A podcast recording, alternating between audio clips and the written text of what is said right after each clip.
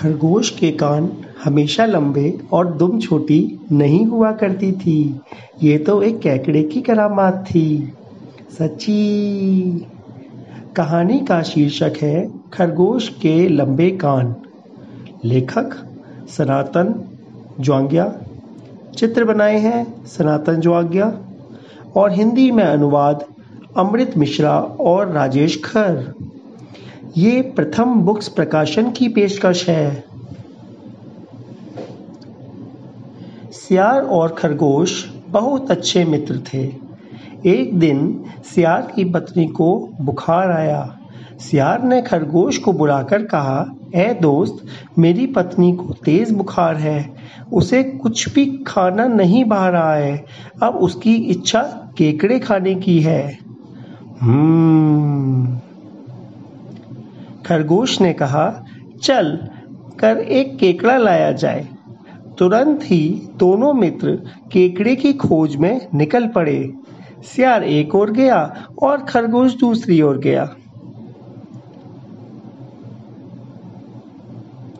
चलते चलते खरगोश को कीचड़ में केकड़े का एक बिल दिखा। उसने बिल में झाँक कर देखा, एक मोटा केकड़ा अंदर बैठा था। यह एकदम सही रहेगा, खरगोश ने सोचा। उसने ध्यान से बिल में हाथ डाला। बिल गहरा था। उसका हाथ ना पहुँच पाने पर खरगोश ने अपनी पूछ को बिल में डाला।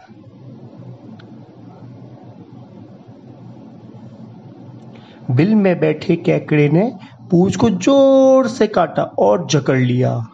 खरगोश चिल्लाया खरगोश का चिल्लाना सुनकर सियार दौड़ा आया।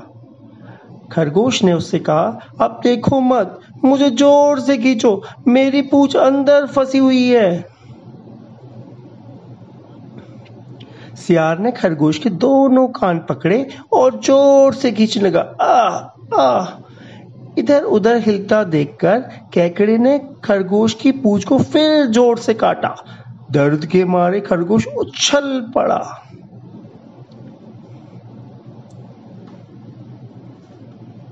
उसकी पूछ कटकर बिल के अंदर रह गई। सियार के खींचने से उसके कान लंबे हो गए।